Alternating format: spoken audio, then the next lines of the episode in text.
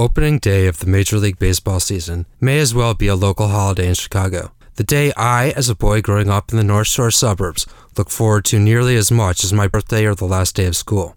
After a long cold winter during which the sun would often have set before I even got home from school, the temperature would plummet below zero, and measuring snowfall sometimes required a yardstick.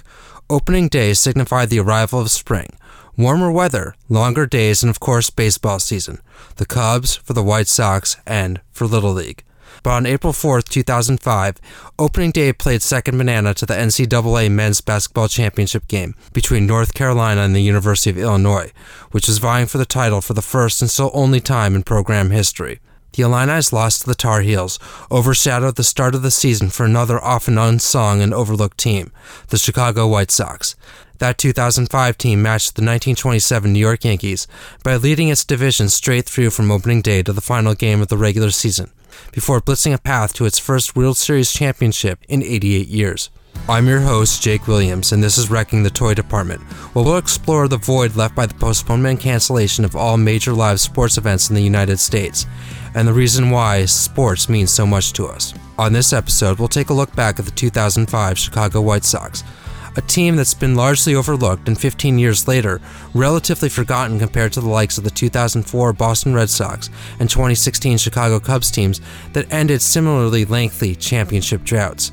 With no live sports to watch, the 2005 White Sox are the type of sports story we can't experience right now. So, to help fill that void, we're going to take a look back at that giant of a team, starting with the one name that sums up the White Sox of 15 years ago better than any other AJ Pierzynski. Entering the 05 season, the 28 year old Pierzynski was breaking camp with his third team in three years. After the 2003 season, the Minnesota Twins, the team Pierzynski played with for its first six major league seasons, traded him to the San Francisco Giants. This despite the fact that in his last two seasons with the team, Pierzynski was an All Star in 2002 and eighth in the American League with a 312 batting average the following year. But after six years, Pierzynski was about to become too expensive for a smaller market team with little payroll flexibility and a star in the making in 21 year old catcher Joe Mauer, who was tearing up the minor leagues. The then 26 year old Pierzynski attracted a lot of interest from other teams, and eventually the Twins shipped him to the Giants in return for three players, including closer Joe Nathan, who'd saved 246 games for Minnesota over the next six seasons. The Giants did not make out nearly so well. Pierzynski led the league in double plays, grounding into 27 over the course of the 2004 season. Before the end of July, an anonymous teammate had publicly referred to Pierzynski as a cancer, and multiple Giants told the Oakland Tribune they wouldn't mind seeing him get traded. While Pierzynski stayed with the team for the rest of the year, on December 16th, two weeks shy of his 28th birthday, the catcher the Giants had shipped off three players for was unceremoniously released. For its investment, San Francisco ended up getting nothing in return. Three weeks later, the Chicago White Sox signed the catcher who, in an anonymous 2012 poll of major league players done by Men's Journal, would be named by his peers as the game's most hated player. In that survey of 100 major league players, 34 chose Pierzynski. No other player received more than 10 votes. His reputation was at least somewhat earned. There was the brawl after Pierzynski crashed into Cubs catcher Michael Barrett in 2006. Got a fastball and lifts a fly ball into short left field. Pierzynski wanting to know, am I going? He is going. Here comes a throw by Murton. It is a collision at the plate. And Pierzynski not only bangs into Barrett, bangs onto the plate, and here they go. And now both dugouts empty behind home plate. I mean, there is some hooking going on in the bottom of two piles. Pierzynski ran right through Barrett and then slammed his hand on home plate and Barrett came after him. That courtesy of WGN. And then there was the most memorable single play of the entire 2005 season the infamous drop third strike in the bottom of the ninth inning of Game 2 of the ALCS against the Angels. I've followed Major League Baseball for more than 35 years, and I have never seen a play like that one. And I can't think of another player who would have, given the circumstances, thought to try such a move, let alone pull it off successfully. That play, like the 2005 White Sox, and the start of what would become an incredibly successful eight year run for Pierzynski on the south side of Chicago, seemed to come out of nowhere. Five years earlier, in 2000, the White Sox were swept out of the division series by the Seattle Mariners. In the succeeding four years, they were a middling team at best, never reaching the playoffs. Another similar season was expected for the White Sox in 2005. Not a single prognosticator at Baseball Prospectus had the team finishing higher than third place in the AL Central. From my vantage point, these predictions had to do with what turned out to be an incorrect assessment of the White Sox starting rotation. Outside of Mark Buehrle, who was the backbone of the staff for a decade, and Freddie Garcia, whom the White Sox acquired after a bidding war shortly before the 2004 trading deadline, there was Jon Garland, a 25 year old kid who could at best be described as an average pitcher.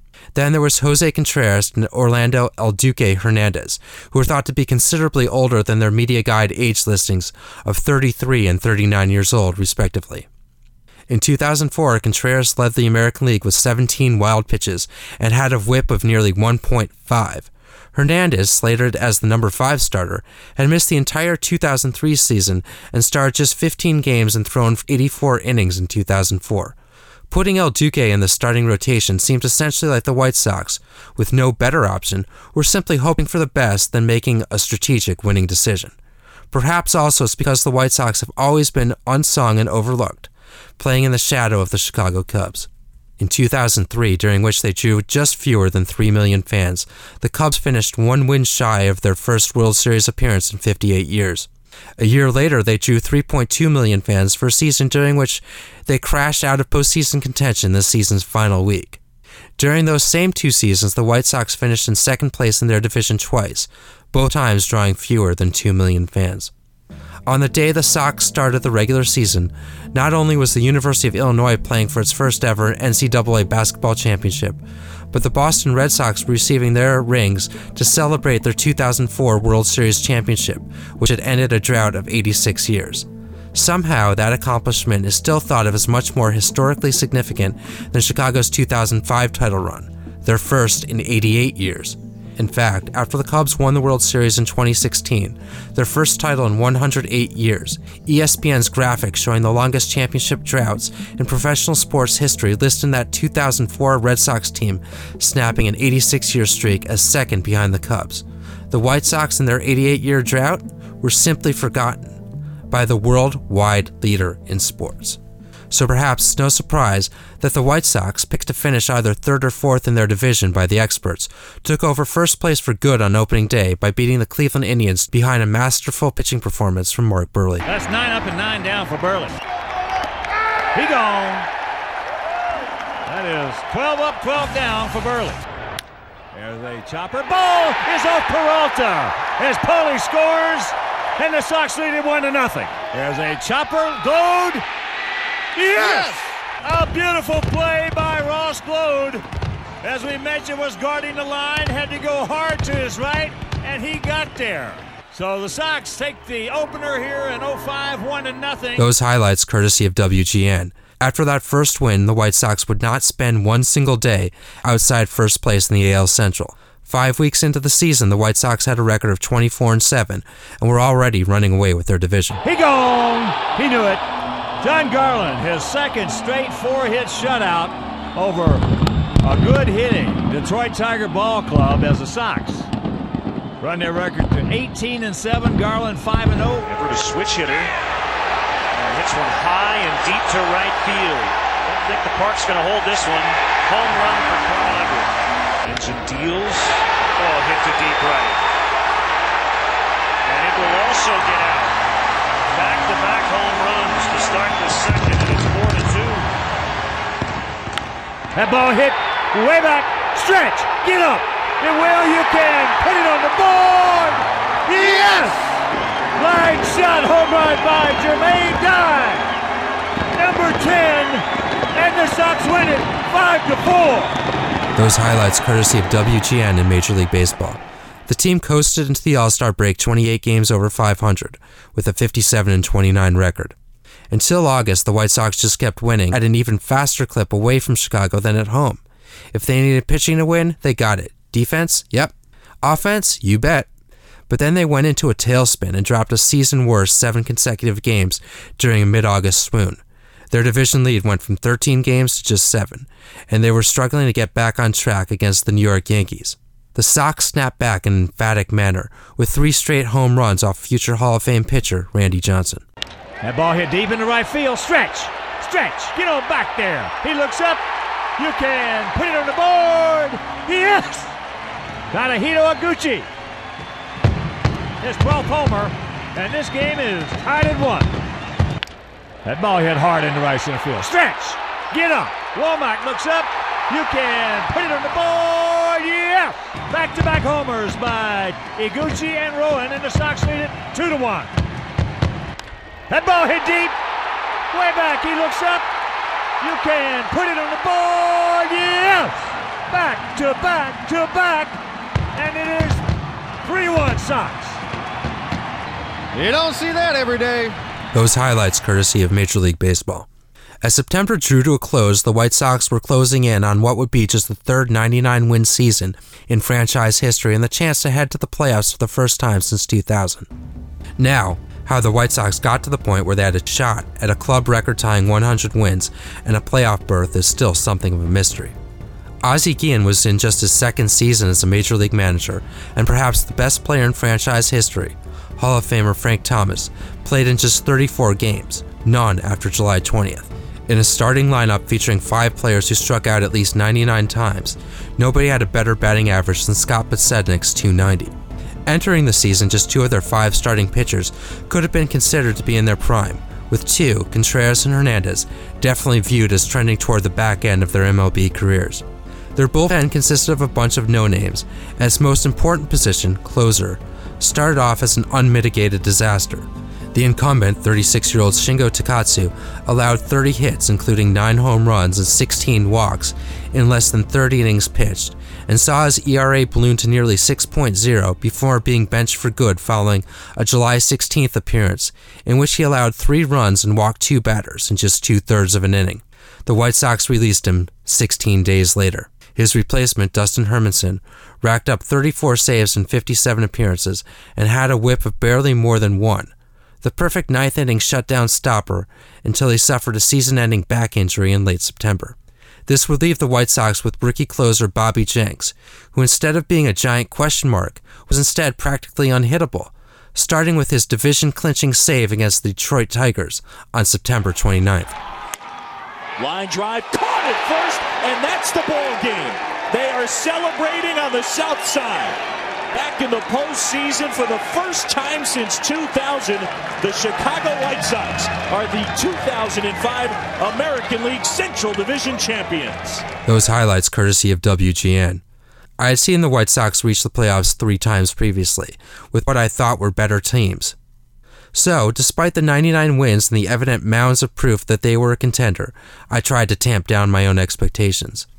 Until 2016, a Chicago baseball team reaching the postseason was a rare and usually short term experience, so I settled in for what I assumed would be a fun five or six day baseball respite before it be time to cheer on what I thought would be another hapless Chicago Bears team, coming off a last place 5 11 finish in 2004.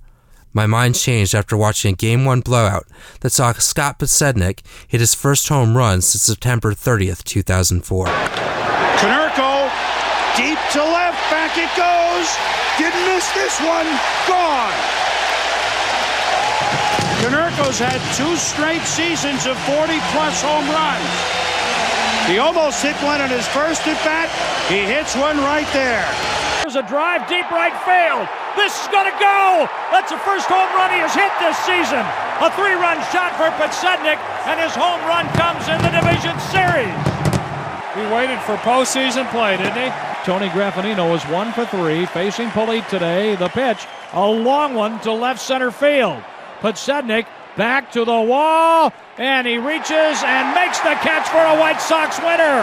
The White Sox have won game one of this division series 14 to 2 over the Red Sox. Those highlights courtesy of ESPN. Freddie Garcia manages five innings in game three, leaving after allowing a homer to Manny Ramirez to start the bottom of the sixth inning. His replacement, reliever Damaso Marte, in a word, was awful, allowing a single to Trot Nixon before walking Bill Mueller and John Olerud to load the bases with nobody out. Suddenly, the White Sox were clinging to a quite tenuous 4 3 lead at Fenway Park. Into the madhouse of mayhem stepped El Duque. Why Ozzie Guillen thought this move would work, I had and still have no idea. As Hernandez finished his warm up pitches, I foresaw disaster. Varitek skies it. Konerko calls Pierzynski off, makes the grab. Big out there. Pops him up as well. Uribe calls for it at short. They How are high-fiving at home plate right there. I think Pierzynski talked him in to that breaking ball. 3-2 pitch. Oh, he gets him to go. And the White Sox, El Duque goes charging off as well he should. He comes in with the bases loaded and gets Varitek, Graffanino, and Damon. Hernandez would retire nine of the ten batters he faced before giving way to Bobby Jenks, who would have the chance to pitch the Sox into the American League Championship Series. Gucci Konerko. The Red Sox dream to repeat is over, and the Chicago White Sox have come into Fenway Park and completed a sweep here in the AL Division Series. Those highlights courtesy of ESPN. Standing between the White Sox and their first World Series appearance in 46 years were the Los Angeles Angels of Anaheim, a team that, not even a month earlier, had swept a three game series at Comiskey Park. In those three games, the Angels annihilated Mark Buehrle, Jon Garland, and Orlando Hernandez. In a combined 14 innings pitched, that trio allowed 16 earned runs on 25 hits, including six that were home runs. The 2005 Angels, who defeated the Yankees to reach the ALCS, featured Hall of Fame outfielder Vladimir Guerrero, who at age 30 was still definitively in his prime.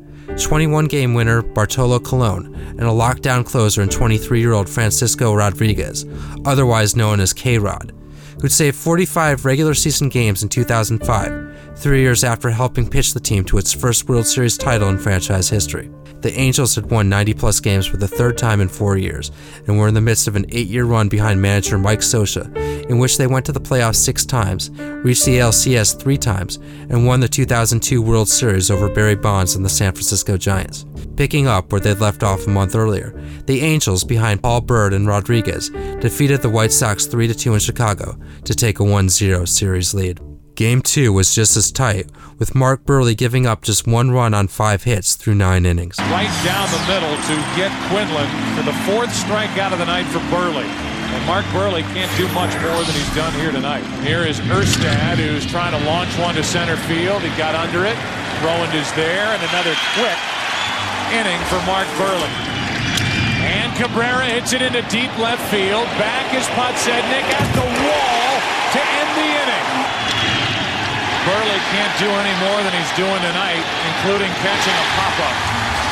But though the White Sox knocked the Angels starter Jarrod Washburn out of the game in the fifth inning, they had put just one run on the board. The teams entered the bottom of the ninth inning with the score tied at one. With two out and nobody on, AJ Pierzynski stepped to the plate. Five pitches later, Angels reliever Kelvim Escobar threw a pitch that everyone but Pierzynski assumed was strike three. Escobar, another strikeout. Pierzynski is going down to first. The home plate umpire has now made a call and safe, and the Angels are already off the field. The home plate umpire said that ball hit into the ground and that the tag needed to be made or a throw down to first, or now is he going to bring Pierzynski back to the plate? He's not. Pierzynski is going to go down to first, and Mike Scioscia wants to know what the heck just happened. Doug Eddings is the home plate umpire, and the Angels were walking off the field. Well, if Josh Paul made the catch, which he did, then it's a strikeout. Pierzynski's thinking, hey, why not? The home plate umpire couldn't make the call.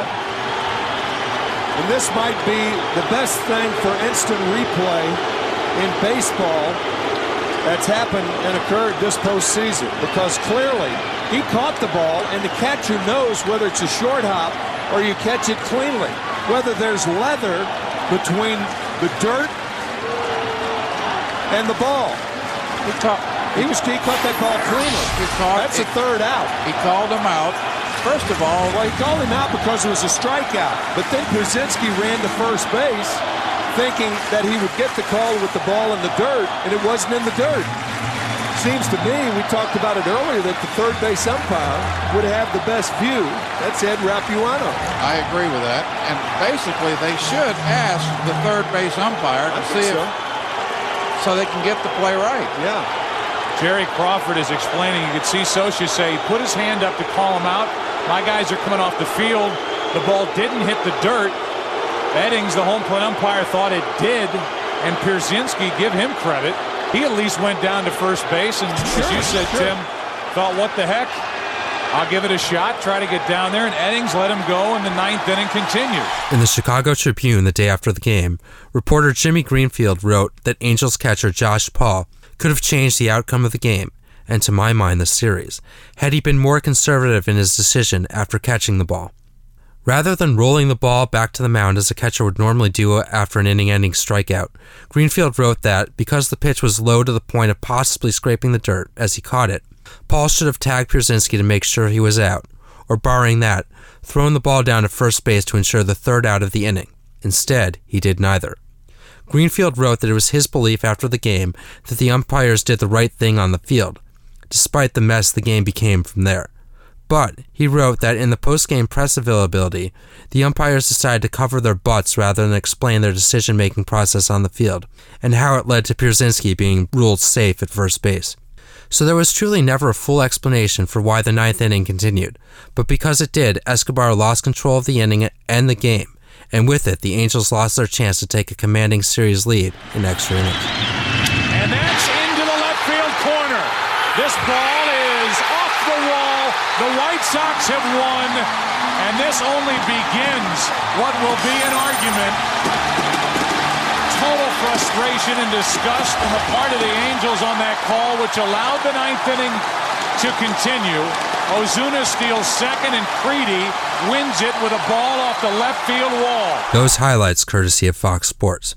And with Crede's walk-off, Buehrle had what would be the start of an absolutely incredible, almost unbelievable run for the White Sox starting staff. After Buehrle, Jon Garland pitched a complete game win in Game 3, followed by another complete game victory from Freddie Garcia in Game 4. One ball, two strikes, one on, two out. Garcia to the right side, Gucci to his left. The dominance continues. Garcia wraps up the third consecutive complete game for the Chicago White Sox starting staff. Through four games, Buehrle, Garland, Garcia, and Jose Contreras had pitched all but two thirds of an inning, and the White Sox had three straight complete game wins. In a new era of specialization and pitch counts, the idea that any team would have three straight complete games, in the playoffs no less, was near on science fiction. Heading into Game 5, the White Sox, with the chance to go to the World Series for the first time in 46 years, sent Jose Contreras to the mound. 114 pitches later, the White Sox had a fourth straight complete game victory and a ticket to the World Series. Ground ball to first. The White Sox have won the pennant. Jose Contreras goes all nine. And the White Sox are going to the World Series. Those highlights courtesy of Fox Sports. That four game run, even more so than the series to follow, when the White Sox would contend for their first World Series title in 88 years, was the most memorable part of the 2005 season. To put it into perspective, at the beginning of the season, the staff was perceived as the team's weak link. Seven months later, during a one week span in October, Mark Buehrle, Freddie Garcia, Jose Contreras, and Jon Garland all pitched like some of the greatest Hall of Famers ever to take to the mound and heading into the World Series, the White Sox pitching staff looked as though it could have a significant edge over a dominant Houston Astros staff featuring Roger Clemens, Roy Oswalt, and Andy Pettitte.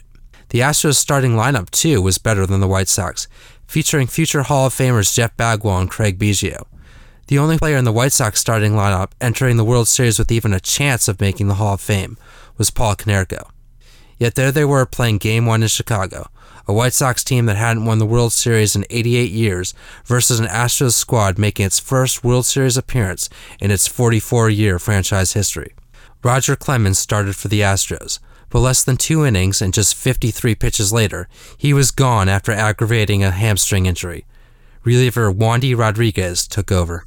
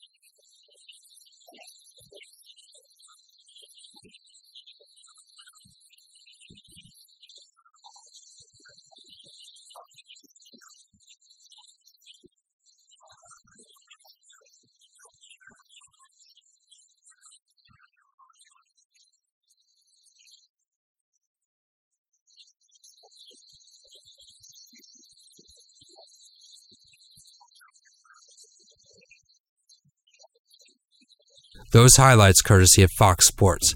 Heading into Game 2, the White Sox had allowed more than three runs just once in nine postseason games.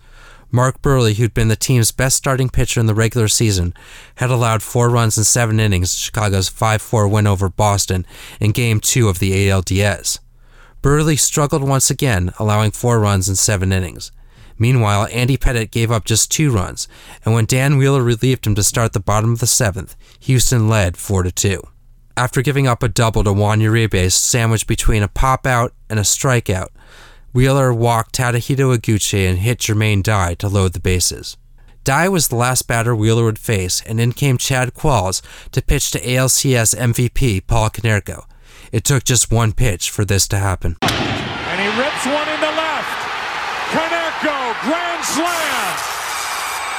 Those of us watching went wild, thinking that with a 6 4 lead through seven innings, the bullpen, featuring rookie phenom Bobby Jenks, could finish this out without a hitch but it did not work out that way. Instead, Jenks allowed two runs in the top of the ninth, and the Sox came to bat with the game tied at six.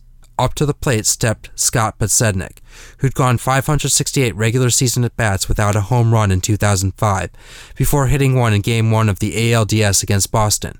In his major league career, he hit just 42 home runs in 3,900 regular season at bats, or a pace of one every 93 trips to the plate.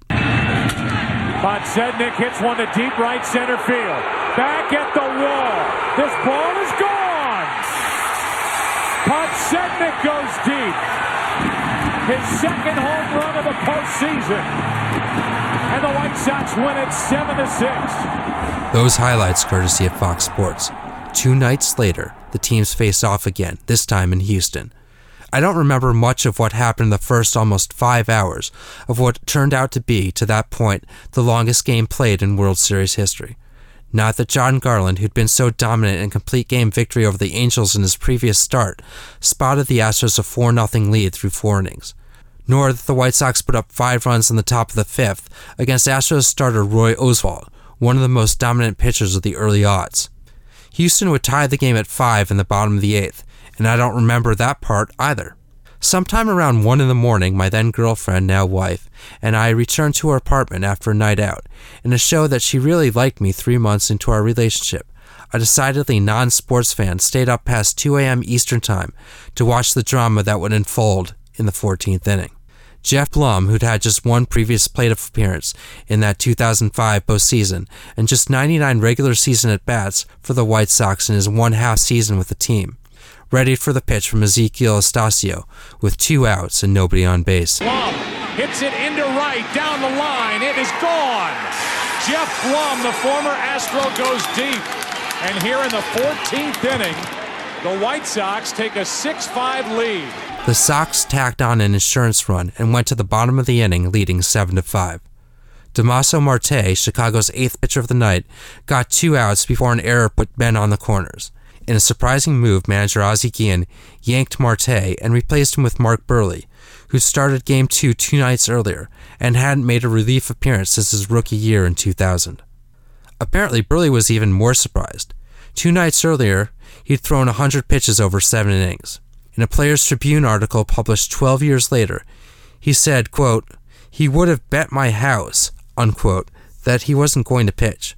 With that assumption in his head, he said he kicked back to enjoy the game with some beer. And, he wrote, each time he'd go to get one, he'd double check with his coaches that they wouldn't need him to pitch.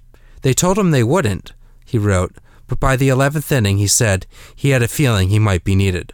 Three innings later, and by his count, three beers in, Buehrle was on the mound trying to preserve a Game 3 victory. A break and a chance to do something about a 7 to 5 game in the bottom of the 14th as Mark Buehrle deals with Adam Everett. The 1 1 pitch. Everett pops it up. On the infield for Uribe. The White Sox are up three games to nothing. A 14 inning game ends 7 to 5 Chicago. Those highlights courtesy of Fox Sports. I can't say for sure now, 15 years later, that I would stay up past 2 in the morning to watch a championship event, even one involving a favorite team. But I did that night, and it was worth every minute. The next night, I was out at a bar near Times Square, New York, one that no longer exists, at least not in the form which it existed then the Rum House at the Hotel Edison. The Rum House's present iteration is as a copper and old wood bar featuring live music and inventive cocktails. Back then, there was no copper. The wood could have used some staining, and the most inventive cocktail I remember ordering was a gin and tonic. The live entertainment was a pianist who, as far as I know, played for tips. When we went there, my friends, who were all a few years younger than me, and all of us are now somewhere in our 40s instead of mid to late 20s, would tease me by requesting they she play Frank Sinatra's Young at Heart. But that night, there was no music, just Game 4 of the World Series, and in anticipation that the series, in an 88 year drought for the White Sox, was about to end. Can the Houston Astros come back and win this thing? Uh, can they? Of course they can, but consider what confronts them. I mean, the White Sox have been playing a relentless brand of baseball in the postseason. It's been so good that a lot of people feel that they could beat any team from any era. And all you have to do is pick a category pitching, defense, base running, pinch hitting. Consider this the guys who have won the last two games with home runs, Scott Podsednik and Geoff Blum last night, had one home run this year. One, and they have two in the last two games. Tonight for the Houston Astros, it's simple get a win and force game five tomorrow night. Astros starter Brandon Backe pitched about as well as the Astros could have hoped for, giving up just five hits and striking out seven through seven innings. But Freddy Garcia matched him pitch for pitch, and the two starters both left a scoreless game after seven innings. There are over 42,000 people packed in here, hoping that Lidge can get Jermaine Dye. That's up the middle, and the White Sox take the lead. A two-out RBI hit by Jermaine Dye, and Chicago is on top here in the top of the eighth. It was a white knuckle ride from there, wondering, hoping, nearly praying the White Sox bullpen could hang on. Astros still needing that hit. Burke pops it up. Left side. Will it stay in play? The catch is made by Uribe. An unbelievable grab. Ending up in the crowd as he pulls in out number two in the ninth. What a remarkable play with his back facing first base, catching it, and then tumbling into the crowd. My goodness. I have since seen Juan Uribe diving into the stands at Minute Maid Park, and the catch was truly spectacular, but I don't remember it at all. The only part of this game I actually remember is the final series clinching play. Tying run at second, two out. Palmeiro over the head of Jenks. Uribe charges, throws, out! And the White Sox have won the World Series. Juan Uribe with a play, charging it, throwing it, and the White Sox celebrate their first title in 88 years. Those highlights courtesy of Fox Sports. I'm not sure about the rest of the bar, but I nearly lost my mind at a minute past midnight. The World Series is over, and the White Sox were the champions. It didn't matter that it was a Wednesday, a work night. I called my best friend in Chicago. He's the lifelong White Sox fan. I'm the die-hard Cubs fan. But in that moment, it didn't matter. We were two Chicagoans celebrating an occasion we never thought would happen. As we move through month three without professional team sports in America, this is another example of what we've been missing the shared group experience of seeing something you never thought would happen watching a team overachieve and somehow come away with the tightest World Series sweep in Major League history.